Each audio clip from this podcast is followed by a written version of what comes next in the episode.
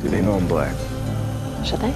Mom and Dad, my uh, my black boyfriend will be coming up this weekend, and I just don't want you to be shocked that he's a black man. you call me Dean and you're hungry, my man. So how long has this been going on? This this thing. you smoke, Chris? You should have Missy take care of that for you. Hypnosis. I can't move. Now, sink into the floor. Wait, wait, wait, wait, wait, wait. Sink. Now you're in the sinking place. I do know Tiger. Is it true? Is it better? Black is in fashion. wow. There's too many white people are getting nervous. You No, know? no, no, no, no, no, no, no, no. Get out. Get out! Get out! Get out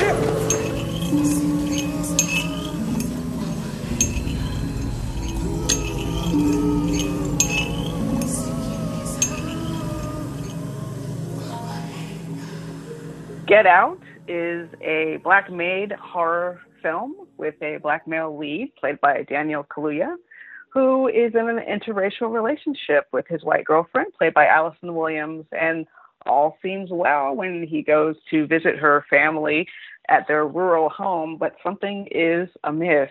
The black servants, yes, black servants act very odd and he starts to get the feeling that something really creepy is going on. And boy, is he right. Hello, and welcome back to Scream Addicts. I'm Jinx, your host, and that was Tananarive Due talking about Jordan Peele's 2017 horror thriller, Get Out. Ms. Due is a screenwriter and award winning novelist who teaches Afrofuturism and black horror at UCLA. She has written such novels as The Between, The Good House, and My Soul to Keep, as well as the short story collection Ghost Summer, which won a British Fantasy Award and was nominated for an NAACP Image Award. With her husband and collaborator Steven Barnes, she also co wrote and co produced Danger Word, a short film based upon their young adult zombie novel Devil's Wake. And if I may, hers is one of my favorite Twitter accounts to currently follow. Anyway, Ms. Due, thank you so much for being on the show. I'm very excited to be here. Thanks for having me. So I got to ask, as with every episode, um, you know, I always ask my guest out of any horror movie they might have chosen to talk about at length why they went with the one they did. So, what made you go with the Get Out? It's just such a no brainer for me because Get Out, A, is a black horror movie. And as a black horror writer, it's that movie that we've all wanted to see get made that that hadn't been made yet. And uh, that is just exciting enough. But it's also been, secondly, hugely successful. It's earned more than a hundred million dollars, probably far beyond that actually by now, which makes it that rare crossover film um, that is black themed and has interesting sort of perspectives on race and and is also entertaining. Yeah, absolutely. And I, I got to say, it's kind of a treat to be talking about this movie for two reasons. I mean, you know, the, the conceit of this podcast is we invite on a creative in horror and they choose a single horror movie to chat about at length. And that's resulted in a lot of great talks. But inevitably, there have been a lot of older sort of classics chosen. You know, we've had The Haunting and Halloween and Texas Chainsaw, and Nightmare on Elm Street. But, uh, and, you know, we've had some oddball choices too. But um, I, I believe the most recent movie to have been chosen is already over half a decade old, but Get Out just came out this past February, so it's kind of neat to be able to talk about a relatively recent movie. And I will go ahead and warn listeners. Um, the movie is not that old, but nevertheless, uh, we will probably be diving into spoilers. So, if for whatever reason you haven't seen Get Out, definitely pause the podcast and watch it because it's a great movie, and then come back and listen to the rest of the chat. But there will definitely be spoilers, so that's your warning. But uh, I don't know. And the second reason is I. Uh, I used to write for a horror website, and I remember writing a review of The Conjuring when it had just come out. And I remember noting then that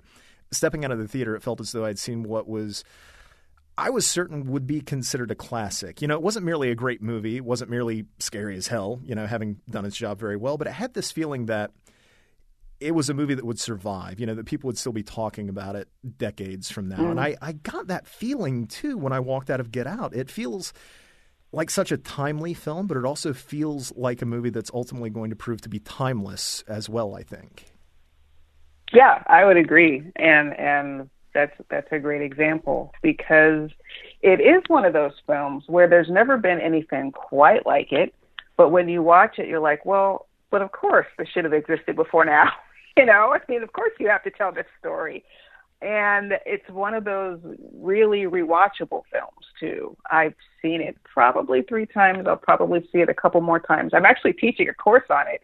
Really? Uh, well, at least it's, it's the jumping off point for a course I'll be teaching at UCLA starting uh, this quarter called The Sunken Place Racism, Survival, and the Black Horror Aesthetic. So it excited me so much that I was like, okay, this is sort of a, the building block I need to do more of an overview course because even though it's very singular in the sense that there's never been a black horror movie that's been this successful, this talked about, um, this part of the much a part of the national conversation.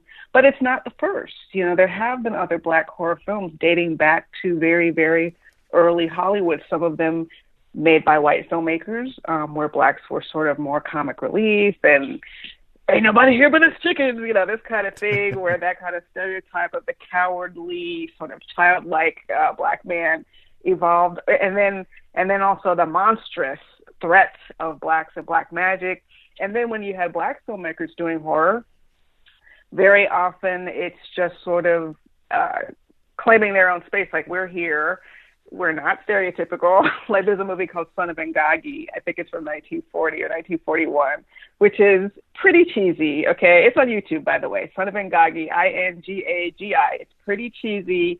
I know they didn't have a budget, but you can just see the filmmakers trying to say, "See, black people are just like everybody else. We have weddings. you know, the police chief is black. It's just this rare glimpse of black life from that era in a way that wasn't stereotypical." Um, and Jordan Peele is kind of picking up on that tradition where horror is not being used against us, but it's being used to help us express a sort of cultural horror um, that has been sort of intergenerational in trying to just survive, frankly. And it is. I.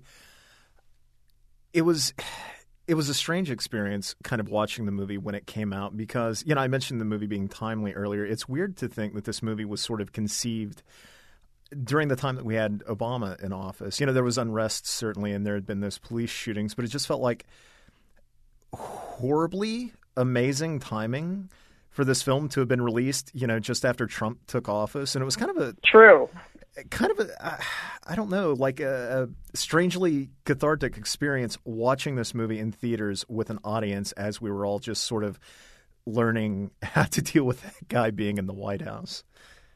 That is interesting, you know, and films do have this special conversation with the political times. I know the first movie I saw after the election was um, Arrival, Arrival, and that kind of hopeful feeling sort of that well humankind maybe doesn't completely suck and maybe we're not completely doomed was just what i needed.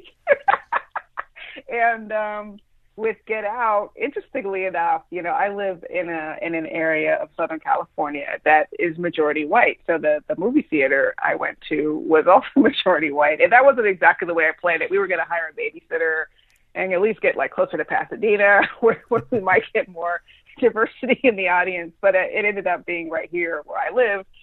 And so I was watching it with sort of this double consciousness. It's like one hand I want to enjoy the movie, but on the other hand I'm wondering, well, how are other people reacting to the movie, uh, especially this one gentleman next to us? And it's just so interesting that by the end of the film, it's really not about black and white so much. It's about we know this guy, we want him to get out and survive, and we're rooting for him. And and the black and white, that was the experiences that audiences had, and it wouldn't have made as much money as it's made, honestly, if that was not the experience that audiences are ha- having. So yeah, it is an interesting cultural experience just unto itself, the, the viewing of the movie in a crowd. Yeah, and it's you know, you did mention with him being sort of. I think he winds up becoming sort of everyone's hero in the audience, no matter. I mean, the movie is obviously about race, but I, I think you know, even five minutes in after we're introduced to uh, Chris, the Daniel Kaluuya character, like he mm-hmm. he is such an instantly kind of likable guy, and you know, yeah. you know, I, I can't imagine you know many people walk into any horror movie not knowing what they're kind of in for. So at the very beginning, there's always with any horror movie this kind of unease because you know inevitably that things are going to go pretty terribly for our lead character. Yeah. And you know, with Chris, he is set up. You know, we see his artwork at the beginning. We see that he's talented. He has this Mhm. conversation where he shows his kind of trepidation about going to meet his girlfriend's family, and then there's that scene with the deer being hit, and his reaction to it, which we eventually find out, you know what what that means to him. But I mean, it it really just sets him up as being a really likable protagonist, and I think, you know, I think any audience is kind of going to be over his shoulder throughout that journey and they're going to be cheering for him. And you know the the audience that i saw it with uh, we can definitely dive into talking about the final few minutes of the movie later on but i will say that in that final scene jordan peele as the director you know he had everybody in that auditorium on the edge of their seat and when the uh, when the lights go off you could feel everybody in the auditorium tense up. And then when the final reveal is made, there's there was this amazing sort of collective gasp and then laughter. you know, which is so Oh, incredible great. to share that with audiences these days. And I think a big part of that again goes to how interesting the protagonist is and how much we kind of care about him throughout the course of the story. Yeah, he is a very sweet natured young man, Chris. And and I want to go back to the scene you mentioned where the deer gets hit on the road uh, on the way to uh, his girlfriend's parents' house. That's such an important scene because it leads to a police encounter. Uh, and, and not to lose track of what I wanted to say about his sweetness, but I just want to say as an aside that from the very beginning, Jordan Peele is seeding this film with images and situations that are very uncomfortable for blacks in the audience, maybe whites too. Okay, maybe. I, I guess everybody gets uncomfortable in a strange neighborhood, but from the very beginning of the movie, where we have this other character um, introduced, uh, who will later appear in a different form after his body has been taken over, he literally gets kidnapped off of a, a suburban street where he is very nervous to be alone after dark as a black man on that street. And that's real. You know, I've I've had similar experiences to that where I was hiking and I, I, I got lost every day hiking and I would come out in a new place every time. and one time I came out in this like really nice upper middle class neighborhood with all these supplies and I just to myself I looked like I just looked like I came out of someone's house and took all their stuff. Now that's in my head. Maybe someone looking at me wouldn't wouldn't think that, but I was very nervous. And also um, dealing with police officers. This is something again, you know, as police shootings get publicized on social media and in the news, and you know, a, a simple traffic stop has become a lot scarier for a lot, even whites. You know, like this woman who was on social media the other day who was afraid to move her hands off the steering wheel, and the police officer said, I assume, joking, well, we only shoot whites, right? You probably heard this story. We, and he got in big trouble. For, I think he got fired or at least put on leave for saying that. Um, so he's he, yeah he's poking all these buttons uh, that especially black viewers were already tense. Okay, and that police encounter to me was very tense. And when I first watched Get Out, and again, Chris was so sweet about the way his girlfriend stood up. What do you mean? Why do you need his ID? He wasn't driving. Okay, first of all, that is not the way typically a black person would react. I mean, sometimes, sometimes, but a lot of the time we're just taught you want to be as calm, docile, and unthreatening as possible. Uh, my barber said he even smiles on his driver's license picture so he won't look threatening from the moment Oh, he produces his drive. These are real conversations we have. So when she's going off and being, you know, all combative with the police officer, a lot of us who are black in the audience are just tensing up, like, oh no, be quiet, be quiet, be quiet. and instead of completely reaming her when they were alone, which is what I thought he might do, you know, give her the talk, like, hey, when we're dealing with the police, don't you ever act like that. That's what I was thinking he should say. But what what he actually said, he just looked at her with these doe eyes and he said that was hot. and I'm like, really, dude? But he's just a sweet guy. He's not looking at it as how dangerous it might have been. He's strictly looking at it as, wow, she stood up for me. that was so sweet and hot. Uh, and that's, you're right, that's who the character is. And it's hard not to like that guy. Um, yeah, it's really hard not to like that guy. It's interesting that scene too. There was, um, I remember after I watched the movie, it was definitely like the movie that everybody was talking about at the uh, the bookstore that I worked at. I was in Florida at the time, um, and it was it was like the movie of discussion for like a week or two. And there was this uh, article that came out. There was something like. Uh, oh gosh, it was like 20 things that you may have missed about Get Out. And it was all of these little, Mm-hmm. like, you know, down to like some visual subtext, you know, woven throughout the movie, which is kind of fascinating, like some of the things that are in there. But one of the things that they pointed out was something that had completely flown over my head, which was her taking up for him. Like, that seems like a moment that is designed to make us like her, and we certainly do. But also, it is her eh, not wanting a paper trail to be created Right. that would link you know her in any way to Chris later on as a just in case and it's like oh that's so you know even that moment even that moment when she stood up for him like even that was like this devious ploy you know Right. It just looks like she was. Oh, that's it's. It has many layers, uh, and and that's why I said you can just rewatch it and pick up on so many details that you missed uh, the first time. and she is like the way she is written and you know the way he directs the film like Rose seems like a really decent person. She seems cool you know and it seems like they're such a great couple together. And you know with her calling that cop early on like we like her a little bit more and she seems like a great girlfriend and there's this kind of hope that she'll remain that way you know that there won't be some cruel twist when it comes to her character even though you know we the audience I, I think because it's a horror movie and because you know horror movies sometimes trade in having twists and turns and mm-hmm. big reveals. Mm-hmm. It i you know as an audience member i really wanted her to be a decent person. I really wanted her to be the person that we thought she was but we're always kind of a little distrustful of her i think at the same time just by i don't know maybe just by nature of the genre. Maybe so, but I mean, the the setup is such that you kind of get the sense, at least for me, that he's on his own a little bit because she's slightly oblivious.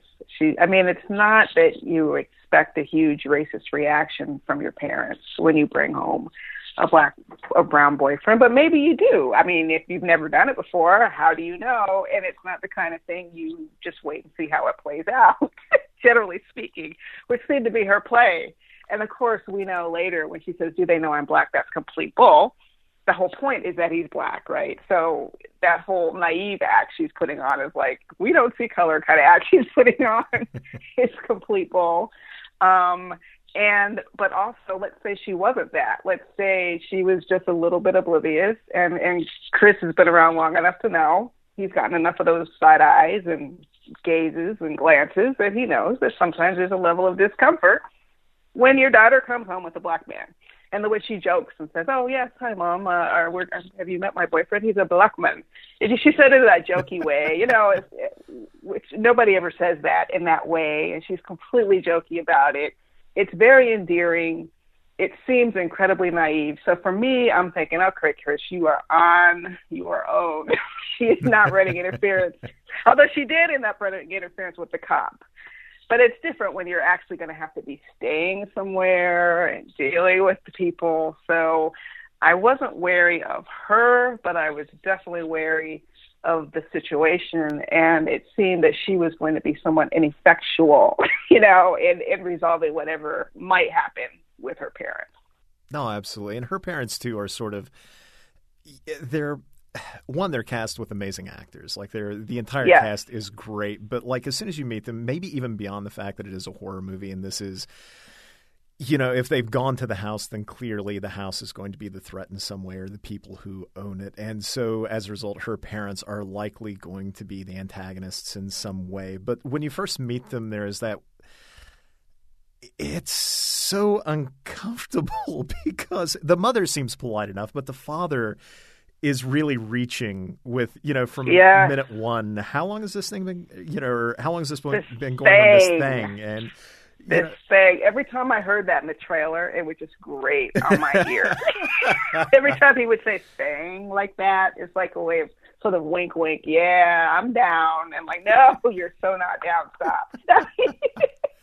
And even like the the whole that would have been bad enough, but like it, it goes on with you know him sort of trying so hard, like the uh, you know it's such a privilege experiencing another po- person's culture, and then you know talking about Hitler with all his Aryan bullshit, and I would have voted for Oh, Obama yeah. for a third term. You know there, it's almost like there are two different types of tension running in that scene at the same time. You know, we, we know we're watching a horror film. We've seen the trailers and ads. We know Chris is in some sort of danger, but there is that other sort of tension where the father is being so ham-fisted in his attempts to show that you know he, he's a good liberal and he's so Right. totally not a racist that it's it's kind of uncomfortable to watch and to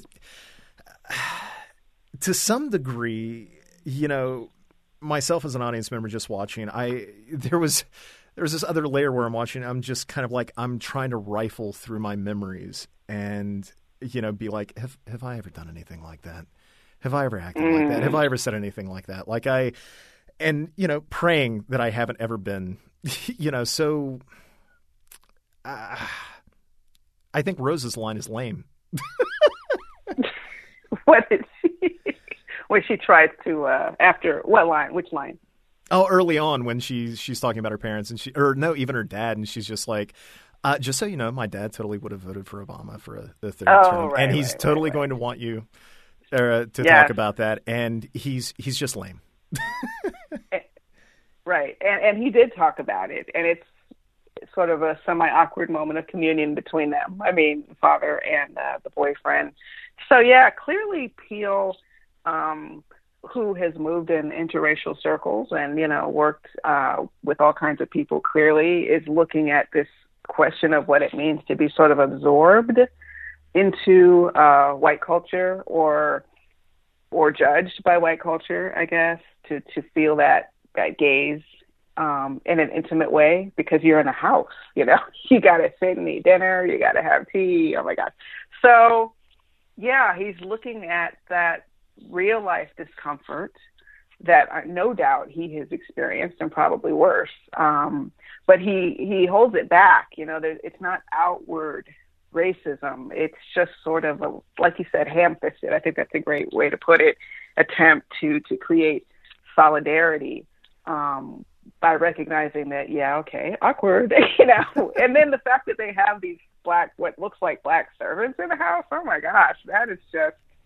What are you even thinking at this point? You know, when you're uh, this poor guy.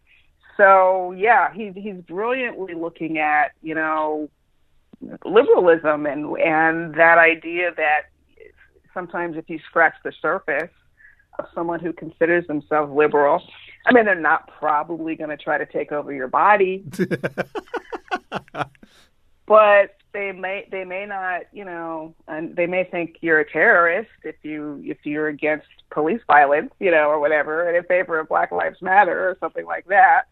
So uh, so yeah, there's there's a misunderstanding um, going on culturally that I think Get Out addresses really, really well. Uh, even before the major horror element appears, we're already uncomfortable.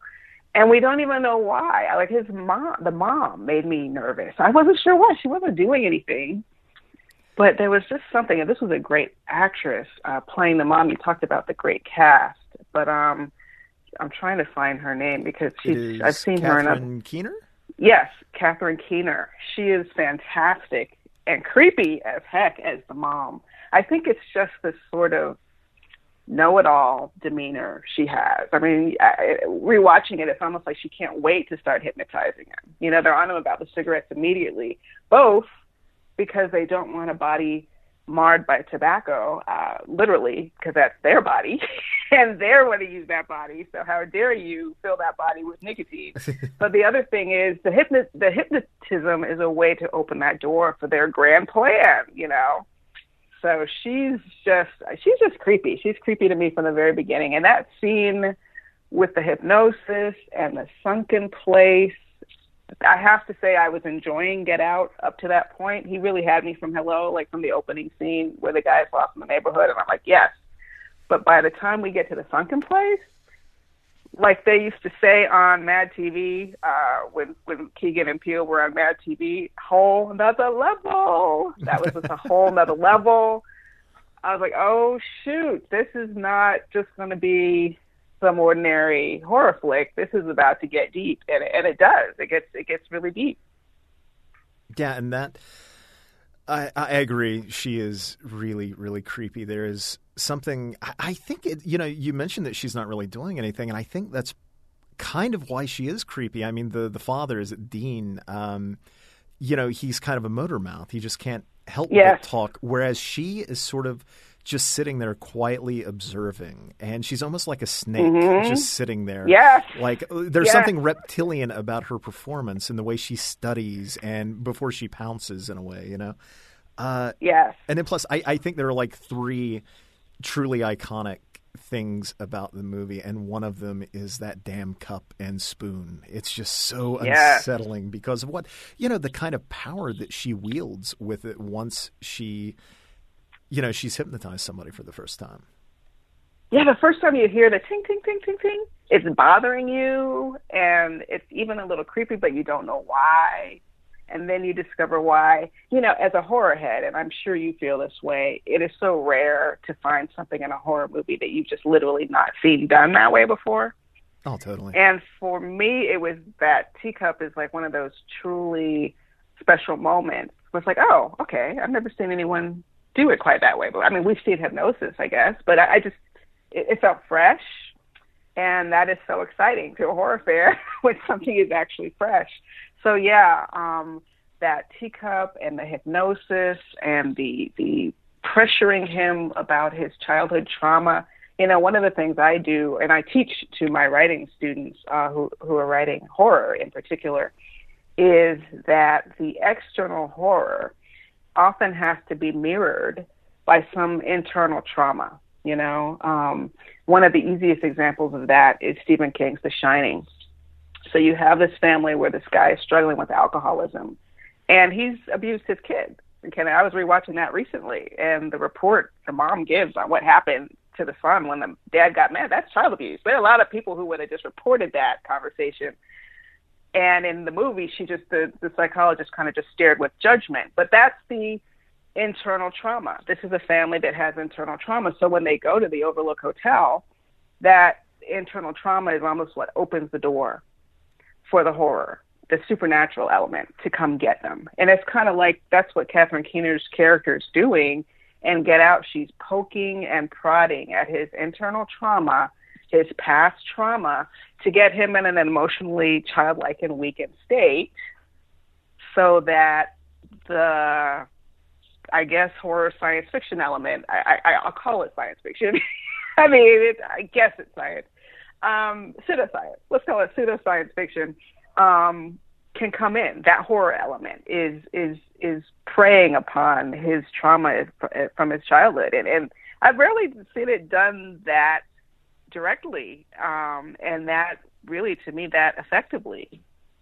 Yeah, and there's kind of the way she does it too. It isn't merely bringing up like these, you know, really really tough memories for Chris, but there's kind of this cruelty to it, too, Yeah, where she yeah. points out that he couldn't save her, he didn't save her, he didn't do anything, you know, and it, it feels unnecessary in a way, like she had already gotten to where she needed to go, it seems, but then she continued to manipulate him further, and there's that scene is so terrifying, and I think much of it is probably down to Daniel Kaluuya's performance, like that shot of him frozen in place, like but crying, just the tears continually running. Yes. And that's that's to me another one of the iconic moments in the movie. The other being, in my opinion, the uh, the moment with Georgina as her real personality sort of begins to surface. You know, when she has that grin, but she's crying, and the no, no, no, no, no, no, like that. No, no, no, no, yeah. It's oh yeah, you know, Get Out is like the the Jerry Maguire of horror movies. You know, these great lines. that's amazing. Instead of "You had me from hello," it's no, no, no, no, no, no, no, no, no, no, no, and it's like such a what the, and you can't ever really tell what tone of voice it's coming from. Is it frantic? Is it angry? I mean, it's just like what is happening here? Um, and also the running. I mean, like, there's so many memes from Get Out. Uh, the the running uh, man, the running black man outside, who's who's out, you know, testing his body, and we don't know that's what he's doing. All we see is some frantic guy running from or to what we don't know. That's weird. That just looks weird. Um, and the no, no, no, no scene, and of course the teacup, all that stuff. It's just it's very memeable. All these uh, these moments. Yeah, absolutely. Again, you know, it was down to uh, I think I'd only yeah I'd only seen the movie once before I uh, I read that article. You know, the twenty things you may have missed about Get Out, and they pointed out that the running is a creepy moment, and it gets Chris to turn around, and then he sees Georgina sort of checking her reflection in the uh, the glass in the door or whatever, and then they pointed out that you know, okay, those are the grandparents, but the Right. father was a runner as a young man, and now he has Yeah. this new body. So of course he's he's he's going to test it out. He's going to want to run, and then Georgina checking her reflection, she's likely checking the wig, which is covering up the sort of mm. not a lobotomy scar, but I mean the the mm. surgery scar, mm.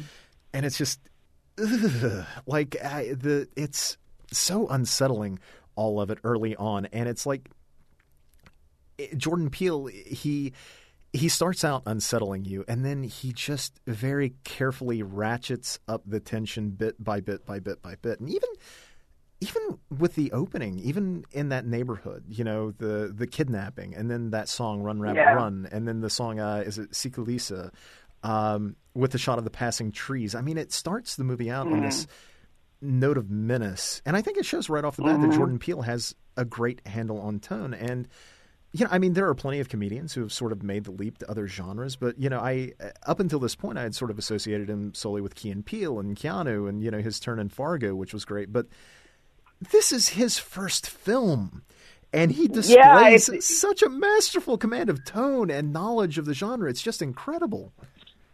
It, it seems to come out of nowhere. Uh, it certainly felt like it came because I saw Keanu. I'm a fan. I've been a fan of uh, Jordan Peele and Keegan Michael Key since they were on Mad TV together. I was like, why don't they get on SNL? I don't understand. Why won't they hire them? And then they did their show, Key and Peele. So it's like, okay, well, who needs an SNL? Um, and watch Keanu, like I said. But but Get Out is just whole another level stuff and seems to come out of nowhere. But if you go back to the the uh, Key and Peele series, one of the things I always liked about it was they were not afraid to go off on futuristic science fiction and sort of genre genre tropes. They have a really funny sketch on Key and Peele. I think it's called Racist Zombies, where there's a zombie infestation, but none of the zombies will go near them because they're black. In fact, in one of the famous moments from that sketch, a white woman who's with a zombie child actually takes her child and moves her away from Key and because they're black. And they're zombies.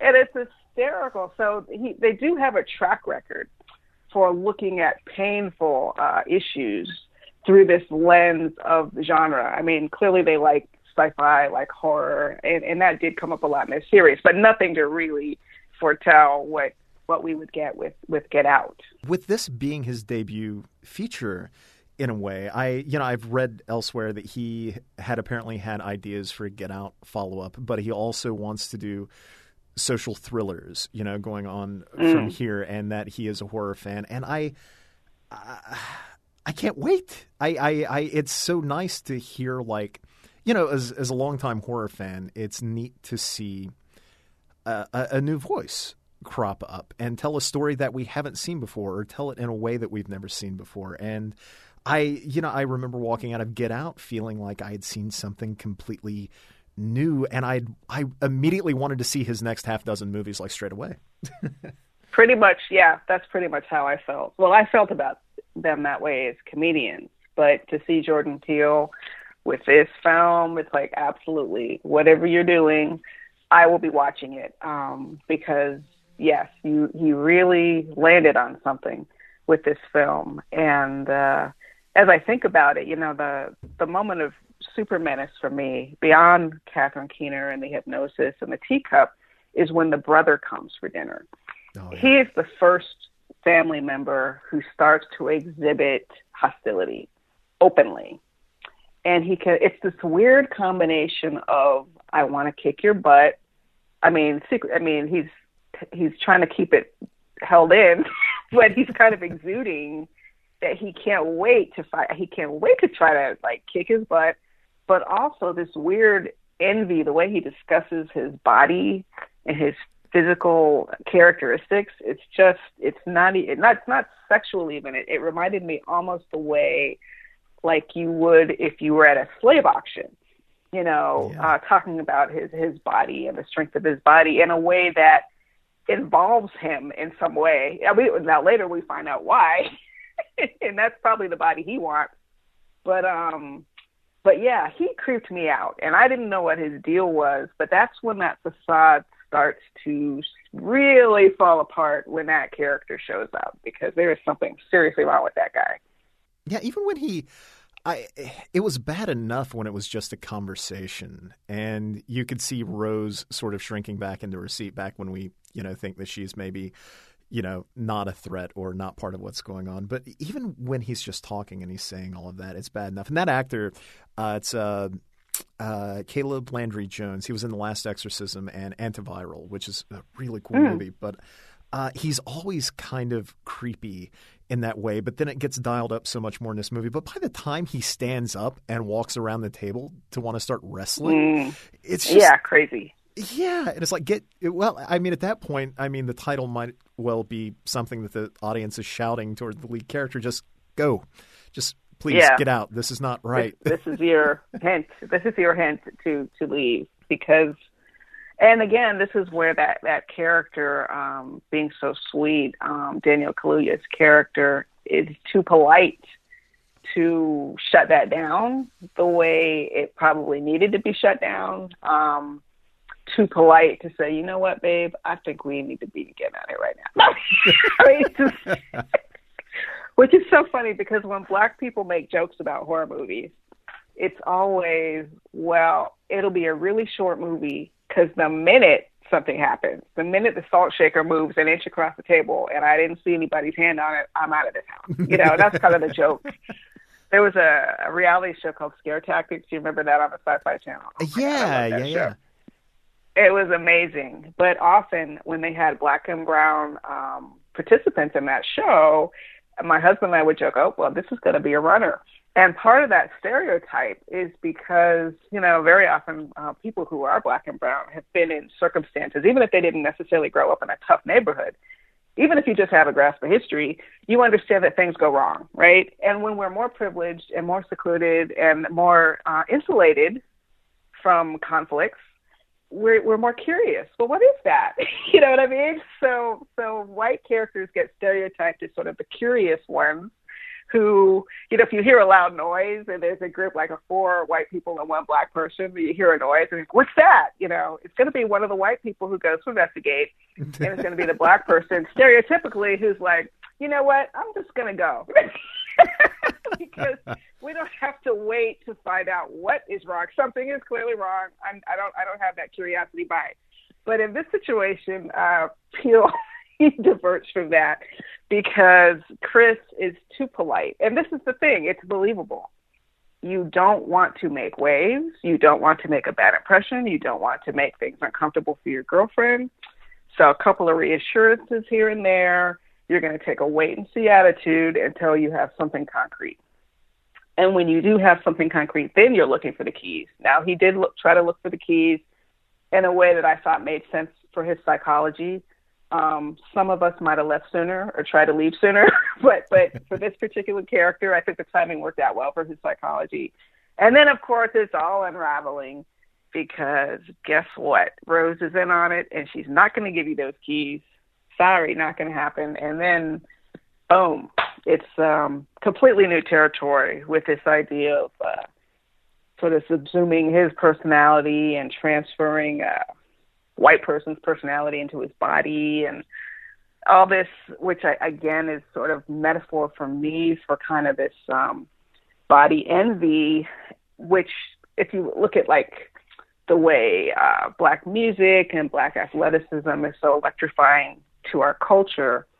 But when it comes to sort of those issues that are actually facing those communities, the culture is not really that interested. It's like, uh, you know, as long as you're entertaining and as long as you're making a touchdown, but don't kneel during the national anthem kind of thing. Um, and I don't want to hear why you're kneeling during the national anthem. That doesn't have an effect on me. Um, and that's the kind of the thing that I think Peele is is playing with is this this envy on the one hand, this appreciation uh, on the one hand for the the physical nature of the body or whatever the talent is that someone may have. In this case, he's a photographer, uh, and someone you know, wants his eyes, right? As I recall. So, so yeah, that's what he's doing. And there's a lot. There's a lot wrapped up in that conversation, and he does it in a way that doesn't feel uh, politically heavy-handed. It's just the story unfolding. Yeah, and you know everything that you just mentioned too. It seems like the uh, it's sort of represented in that one moment in the movie when he is trying to escape, and the father Dean, you know, he's he's sort of struck a strange pose at the fireplace, you know, sort of gazing mm. into it. You know, it's and you you almost imagine that he's practiced this moment in his head. But when he says, mm-hmm. Uh, "What is it?" He says something like, "What is your purpose, Chris?" And there's this feeling that he's saying, "What?" Like maybe Chris doesn't deserve his life, or at least his body, or his physicality, or something. Right. Like that. And that's just it, it's so.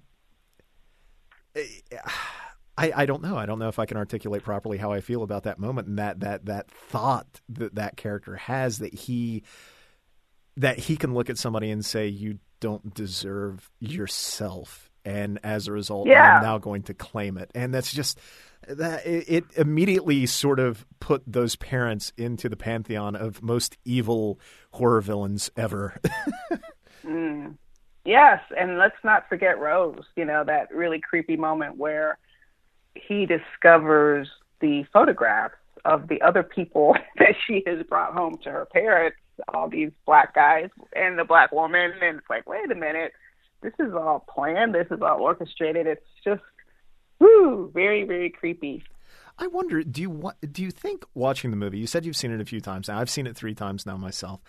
I the first time I saw it, the reveal about Rose, you know, coming from the the box of photos left just inside her you know closet which was conveniently left open. You know, when I first saw the movie, I loved it and I didn't hate that specific moment, but it felt a little too convenient that Chris would mm. stumble across those at that point in the movie. But after rewatching the film a couple of times and paying attention to how Rose behaves and so, sort of relishes her role in that family once we know the truth about mm. her, I wonder if that wasn't staged. I wonder if she didn't want Chris to find them. And I, I, I just wonder if there isn't that sort of wicked, playful streak in her.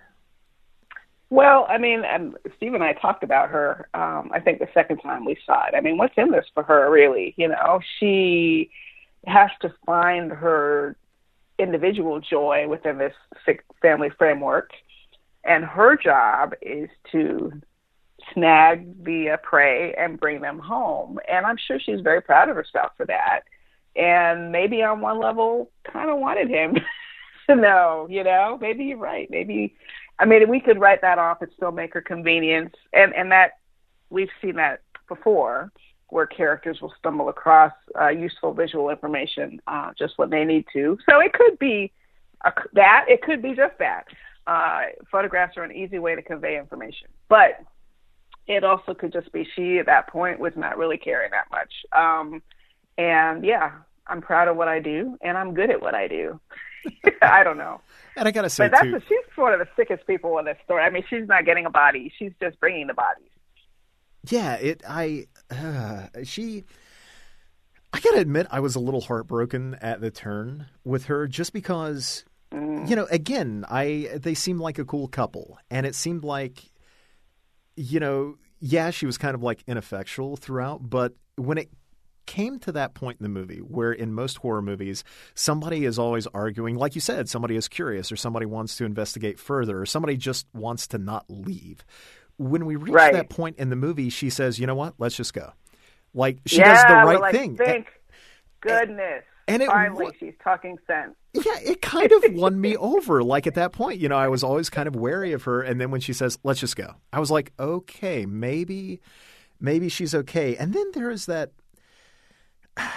There's that moment, even after the photos, where I still kind of wanted to believe in that character and that maybe her family had been using her. You know, her mother is a hypnotist. Yeah. And maybe she right. brainwashed her daughter and used her as kind of a siren to lure people in. And there's that line where she's on the stairs and she's rifling through her purse and her voice is shaking and she says, What is going on? And it seems like she's so confused that it gave me hope mm. that that might actually be the case, that maybe she is you know, she's being used like a tool. And then, of course, you know, we have the reveal that tells us otherwise. But I wonder, in a way, like if that still might not be the case, if we can still make the, I don't know, the case that, I don't know, those parents did raise her.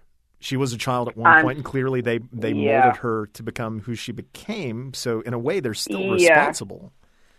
I mean, yeah, but she's a grown up, and every heinous person, every person who's done something heinous, um, has influences, you know, that that push them in that direction. But in the end, she's just Rose has to take responsibility for Rose. You know, I do feel bad. I mean, imagine really any of those kids growing up in that crazy house, uh, how their how their psyches must be so twisted but sorry, sorry, she's got to take responsibility. And I don't, uh, you know, and actually, I'm just grateful that she didn't play the sympathetic girlfriend longer than she did because she would have fooled us all. She would have fooled Chris. She would have fooled uh, the audience. um, I was glad when she finally put her cards on the table because he needed to understand that he had no allies there, none. That he was surrounded by enemies. And you know, this is interesting because, and this is something that I'm going to discuss in my my Black horror class at UCLA. There's a science fiction story uh, from 1920 by W.E.B. Du Bois, who is mostly known as a political leader and essayist and organizer, anti-lynching and uh, activist. But he wrote a science fiction story about this sort of apocalypse, like a comet hits New York, and the only survivors are a black man and a white woman. And in his way, back in 1920, he's kind of having the same conversation that, that Jordan Peele was having almost a hundred years later, when you think about it, which is this explosive imagery that accompanies a black man and white woman.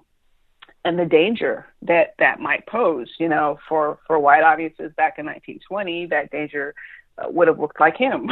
you know, he would have looked like the danger. There's a lot of distrust. And spoiler for that story at the end when we realize everybody's not dead and her father's there the first thing they want to know is did he touch you? Did he oh my god you know this kind Oh, of thing. Like he's automatically a rapist because because he's black basically.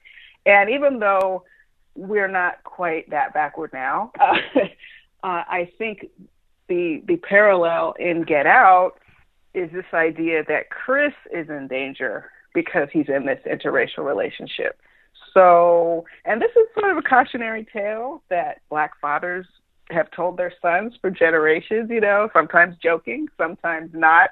I mean, sometimes the joke is you'll get your heart broken uh, because they're not going to marry you or whatever. But I think in this film, what we're looking at is more the physical danger of removing yourself from your own sort of protected community and then being in, in someone else's community and basically at the mercy of whatever that community wants to do to you. And and that is really in a horror film sort of a summary of what it can feel like to be isolated um, in spaces, you know, where you're the only black kid in your class, you're the only black kid in your neighborhood, you're the only black person at your job. Um, and it's not that you walk around feeling like you're in danger all the time, but the mind does play these what if scenarios, you know? And in our world, it can be like, well, wait, what did he mean by that? This thing, you know? Which you might hear that at work. What, what did my coworker mean by? What did my boss mean when he said that? That didn't sound appropriate. Does that mean that he just sees me as a black employee, like a diversity hire, and my job isn't safe? I mean, like those little subtle microaggressions that that people. But but this is writ large and Get Out, and it's like no, it's not just a subtle microaggression. It's this it's this hint that there's something really really evil at the core and and that's sort of a i would say a deep seated fear by people who assimilate. You know, in talking about the movie, it deals with race, and I did find it curious, though, that in watching it again, I don't know that I even paid that close of attention to it the first time that I saw the movie, but watching it again, the antagonists of the movie are white, but there is that scene where Rod goes to the cops with his story, the mm-hmm. best friend Rod. yeah And you know the the detective that he's talking to is African American, and there is that moment where it feels like that Rod is going to be helped, and that he will, you know, uh, receive some sort of um, assistance in finding Chris. But then the cops just laugh in his face, and I'm wondering. yeah that that is a great moment I, I I was just wondering if like the movie wasn't trying to make a, a broader point with that by removing um, you know sort of race from that scene in a way you know and making the notion of cops not necessarily antagonists but a force that ultimately wouldn't be that helpful in that situation or do you think I'm completely silly for that? No, I think this is the kind of film where you can analyze almost any aspect of it. And the answer you come up with is the truth because that's what you see. That's the bottom line. No matter what Jordan Peele intended, art is in the eye of the beholder. Um, for me, I, it's interesting. I didn't notice that the cop was black so much. I mean, I was very excited that a black woman who wasn't as weird as that servant had finally shown up, like a black woman I recognized had finally shown up in the movie. That was exciting for me. So I did notice she was black, but I um and and like you, I kind of had hope that she would listen. She seemed to be listening so intently, and I didn't think it was necessarily because she was black, but maybe he might be dismissed a little less readily because it, wasn't, you know, um, a white cop who's just looking at him kind of like, what the hell does this guy want? so she was, she seemed to be giving him at least the time of day. And that moment where she says, uh, just a moment and excuses herself so soberly, and then she brings back the other two cops. So now we're thinking, yes, but I think that's just the director having some fun with that because, of course, the cops are going to laugh. Did you hear that story? I mean, that was a crazy story. So, yeah, he, and yeah. Yeah, I, I, I, I uh, we haven't mentioned him that much up until this point, but I do love the Rod character because he's almost the I think he's the voice of reason in a strange way throughout the course of the entire movie. He is, you know, in a way like he's always on Chris's cell phone, but it's like he's almost on Chris's shoulder throughout yeah, the entire and let's movie. keep let's keep it real. If Rod had been at that house, how long would he have hung around? Okay, I don't think he would have uh, lasted as long as Chris did if he'd been the one visiting instead. He definitely was the one speaking for all of us in the audience saying, What the hell is going on there? You need to get out of that situation. By the time we get to the final third, we. I think the movie kind of pulled this amazing sleight of hand where you know, we saw the trailers and then we're watching the movie and we have Rod commenting on what he thinks is going on. And it does this amazing sort of magic trick, I think, where it we know that there's going to be a revelation about what's going on. We know that there's probably going to be a twist. There's going to be a surprise and we're going to find out what terrible thing is going on there. But what the movie does amazingly well, I think, is it lets us think that we know what that is and that it's trying to hide it when in fact it's not really that at all. We like, you know, we think that it's maybe the Stepford wives or something like that. We mm-hmm. think that mm-hmm. you know maybe people are being brainwashed. Maybe they're being hypnotized by the mother and then used for whatever to be servants in the house, or you know, as Rod would put it, you know, maybe they're sex slaves or something like that. But then, right, you know, which is hilarious that that that scene in the monologue. But that's where he really blew it when he talked about the sex slaves. The cops might have listened, but he took it too far. He took it too far. But he, but I think you know so the entire time we the audience we kind of feel like that's what's going on and i got to admit like halfway through the movie as much as i was loving it i was kind of in a weird way maybe the tiniest bit disappointed that you know the the the hand had been tipped so early on but what's amazing about that mm. is that it turns out in the final third that that's not what it is at all like what's actually right. going on is so much worse yes and it's yes. just the i mean unimaginable. It, you can't even wrap your mind around it because who would even think of such a thing? Yeah, it, uh, the the television, the the the reveal, which doesn't even feel like.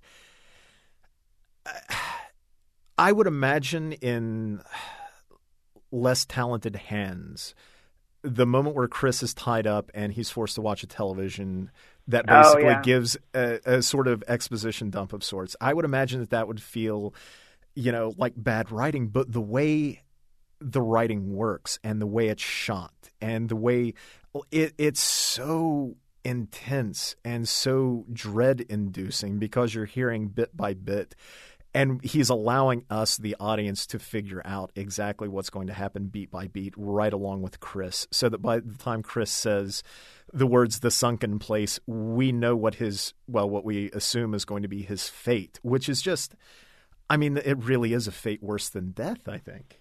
Yes, yes, yes, yes. To be, and he's made that clear because we've seen the tears, we've seen the moments of lucidity trying to to break through. So it's not like a one and done where your your consciousness is just gone, well, like a death. It's like a torture. so it's it's you know it's it's worse. Uh, it's a torture you can't escape from. So yeah, that is that is horrible. It is a fate worse than death. Yeah, and it's just the uh, the idea of being a passenger in your own body is just uh, I don't know. It's it's deeply yeah. creepy to me, more so th- even than I don't know a possession of some sort, say in you know uh, uh, like The Exorcist or something like that, because at least then there's the hope that I don't know the demon might be expelled, but in this case, right. it feels you know there's a finality to it. It feels like yeah, there's a science uh, or rather pseudoscience and procedure to it that it's hard to imagine could be completely undone. Yeah, that would be a weird movie. Someone who's been like cured, but not quite cured. I, you know, I'm curious to see when he mentioned that uh, he had ideas for a sequel. Like, I can't imagine that it's just going to be a retread. I, if he did a follow up no. in the same world, I'm sure he's going to want to make it different. I, when I read that, I wondered. My mind immediately flashed to, well, how many people are out there in the world right now, in the world of that movie, that have had that procedure done? Like, how many people are stuck in the sunken place, walking around being well, passengers? Can- I can name a couple. Ben Carson, uh, oh. the housing uh, HUD director. Um, let's see, what's the name of that crazy sheriff? Uh, gosh, I've, I've expelled his name from my memory, but the one who wears all the medals. He's he's got to be in the sunken place. That's all I can. I mean, that's and that's another thing that is so um, much a wink to the audience is because we all can think of people, oh, Clarence Thomas, that we think of as being in the sunken place, even though they're probably not literally, but that feel so out of step with the thinking, you know, of you and your friends and your parents and your grandparents that it's hard to explain how they came to these positions that would seem to be in opposition to their own people, you know? And it's it's tough. And of course, everyone has different political beliefs, and blacks are not a monolith. But there have definitely been some folks in history who have puzzled us, and Clarence Thomas is one of those who puzzles us.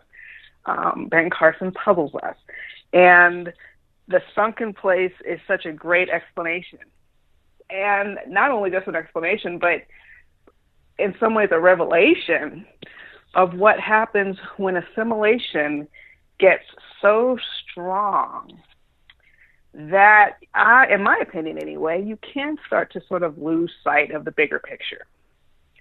And you in that and I think that is born of deep conversations some people of color have, blacks in particular.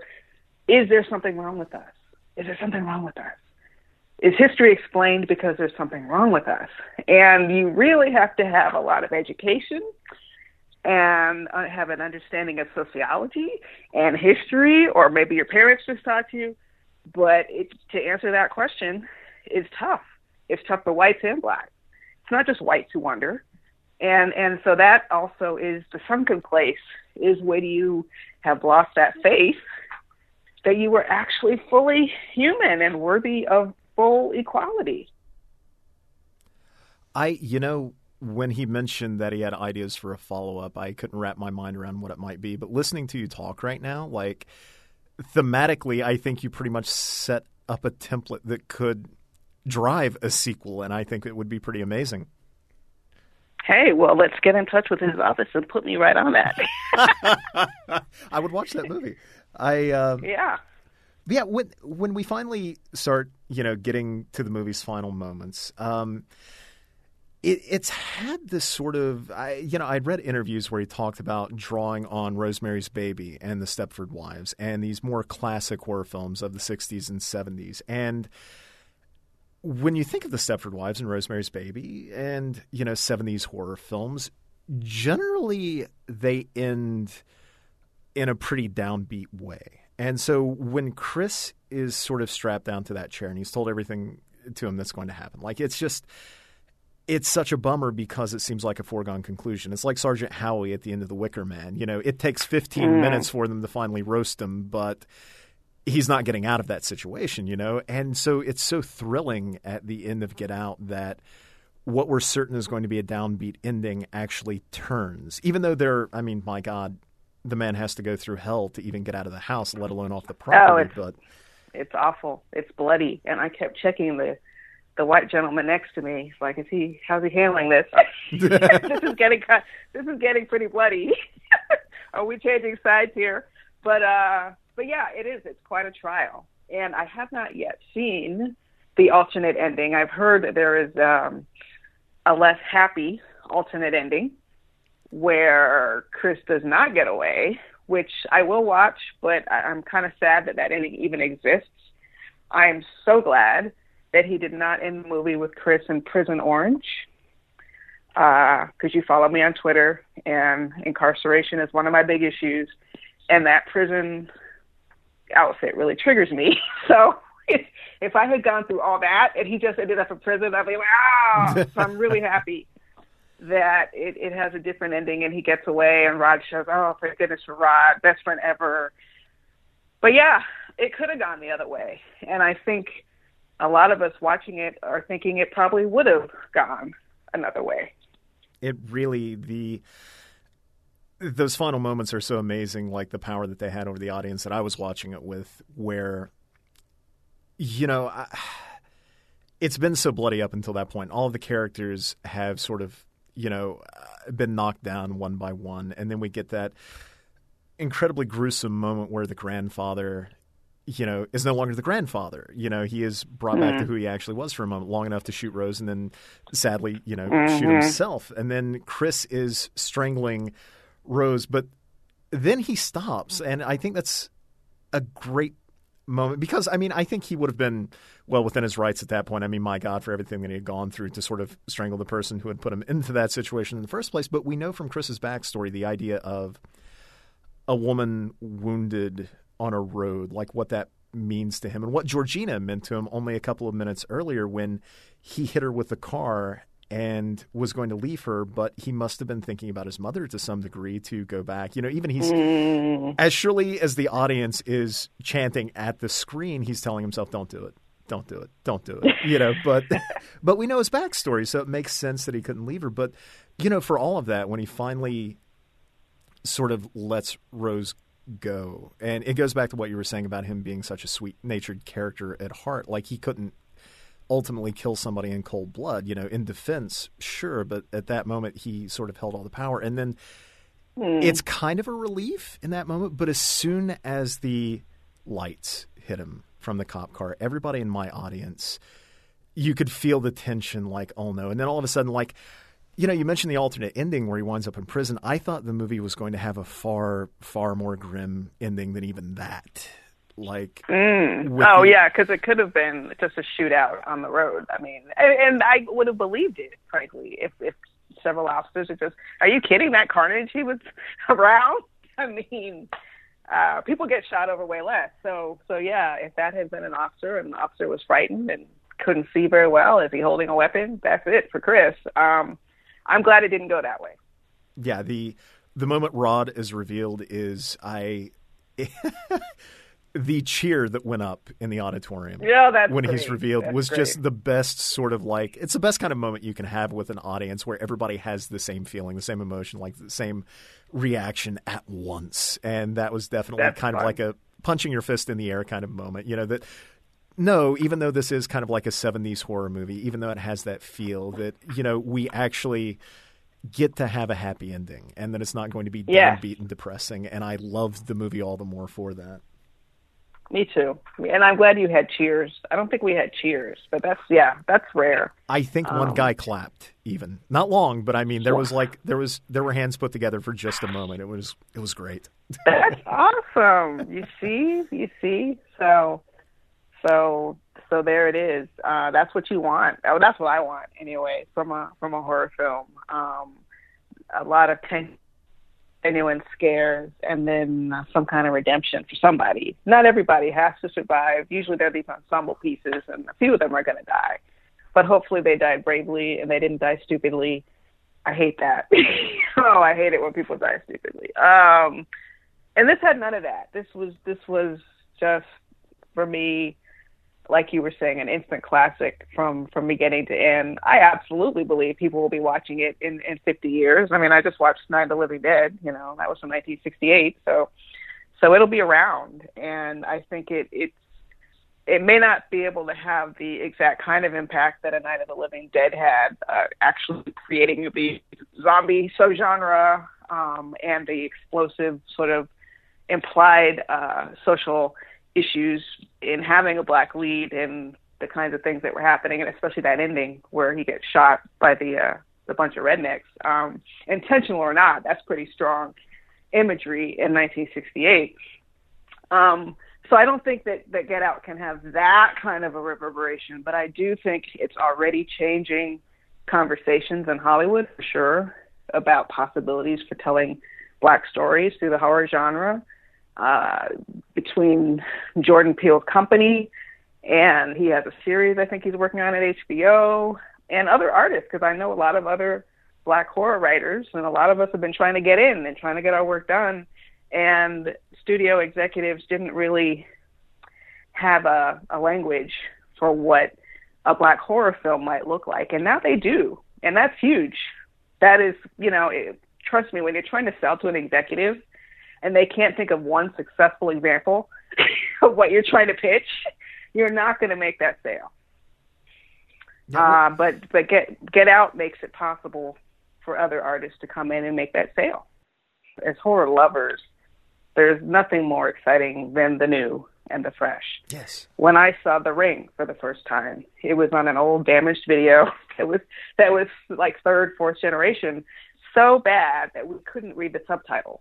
Oh, wow. So we couldn't understand a word the actors were saying, and it still scared the crap out of us because it was bringing a, a whole new visual sensibility to the storytelling. I mean, every frame was a way of showing a horror landscape that I hadn't seen done before, and that is that is exciting. And you know, Black Americans are not as different as you know people who are living in a different country hopefully we're all living in the same country. But we do have a a very specific history um, a very specific set of fears that i think can be considered universal in their specificity which is what makes uh, japanese horror so exciting. Uh, small spaces and just uh, uh objects coming from odd angles in the in the camera you know like in the Grudge that kid's head is like always somewhere you're never expecting it to be. and I think that, you know, for us it's ropes and Confederate flags and all these things that scare us um, can be can be sort of woven into these stories. And we have our own kind of aesthetic for, for black horror that I think everyone can enjoy. And Get Out is a great example of it hopefully won't be the first, uh, last of its kind, rather, um, and will set off a, a movement that I hope to be a part of. I can't think of a better place to stop than there. I think that's just about our time. Can I ask before we go, do you have any final parting thoughts on Get Out?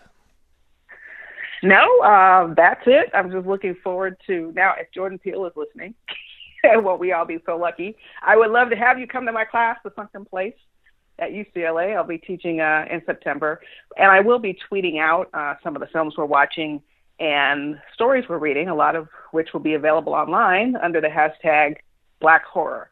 So look out for the Black Horror hashtag, and you can sort of kind of take my class. Excellent. Thank you so much for coming on and for choosing this film to talk about. Now, uh, can I ask where can folks find you at online, and uh, what can we keep an eye out for from you in the future? Well, I am all over Twitter at Tananarive Due. My name looks uh, intimidating, but it's just T A N A N A R I V as in Victor E. Last name Due D U E at Tananarive on Twitter. I'm also on Facebook.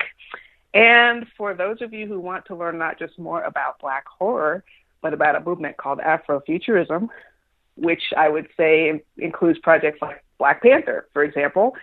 Check out my uh, Afrofuturism webinar at afrofuturismwebinar.com.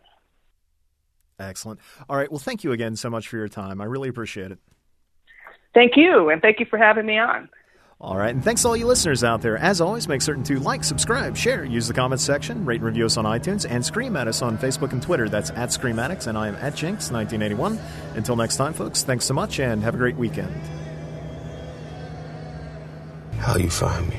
I'm TS motherfucking A. We handle shit. That's what we do. Consider this situation fucking handle.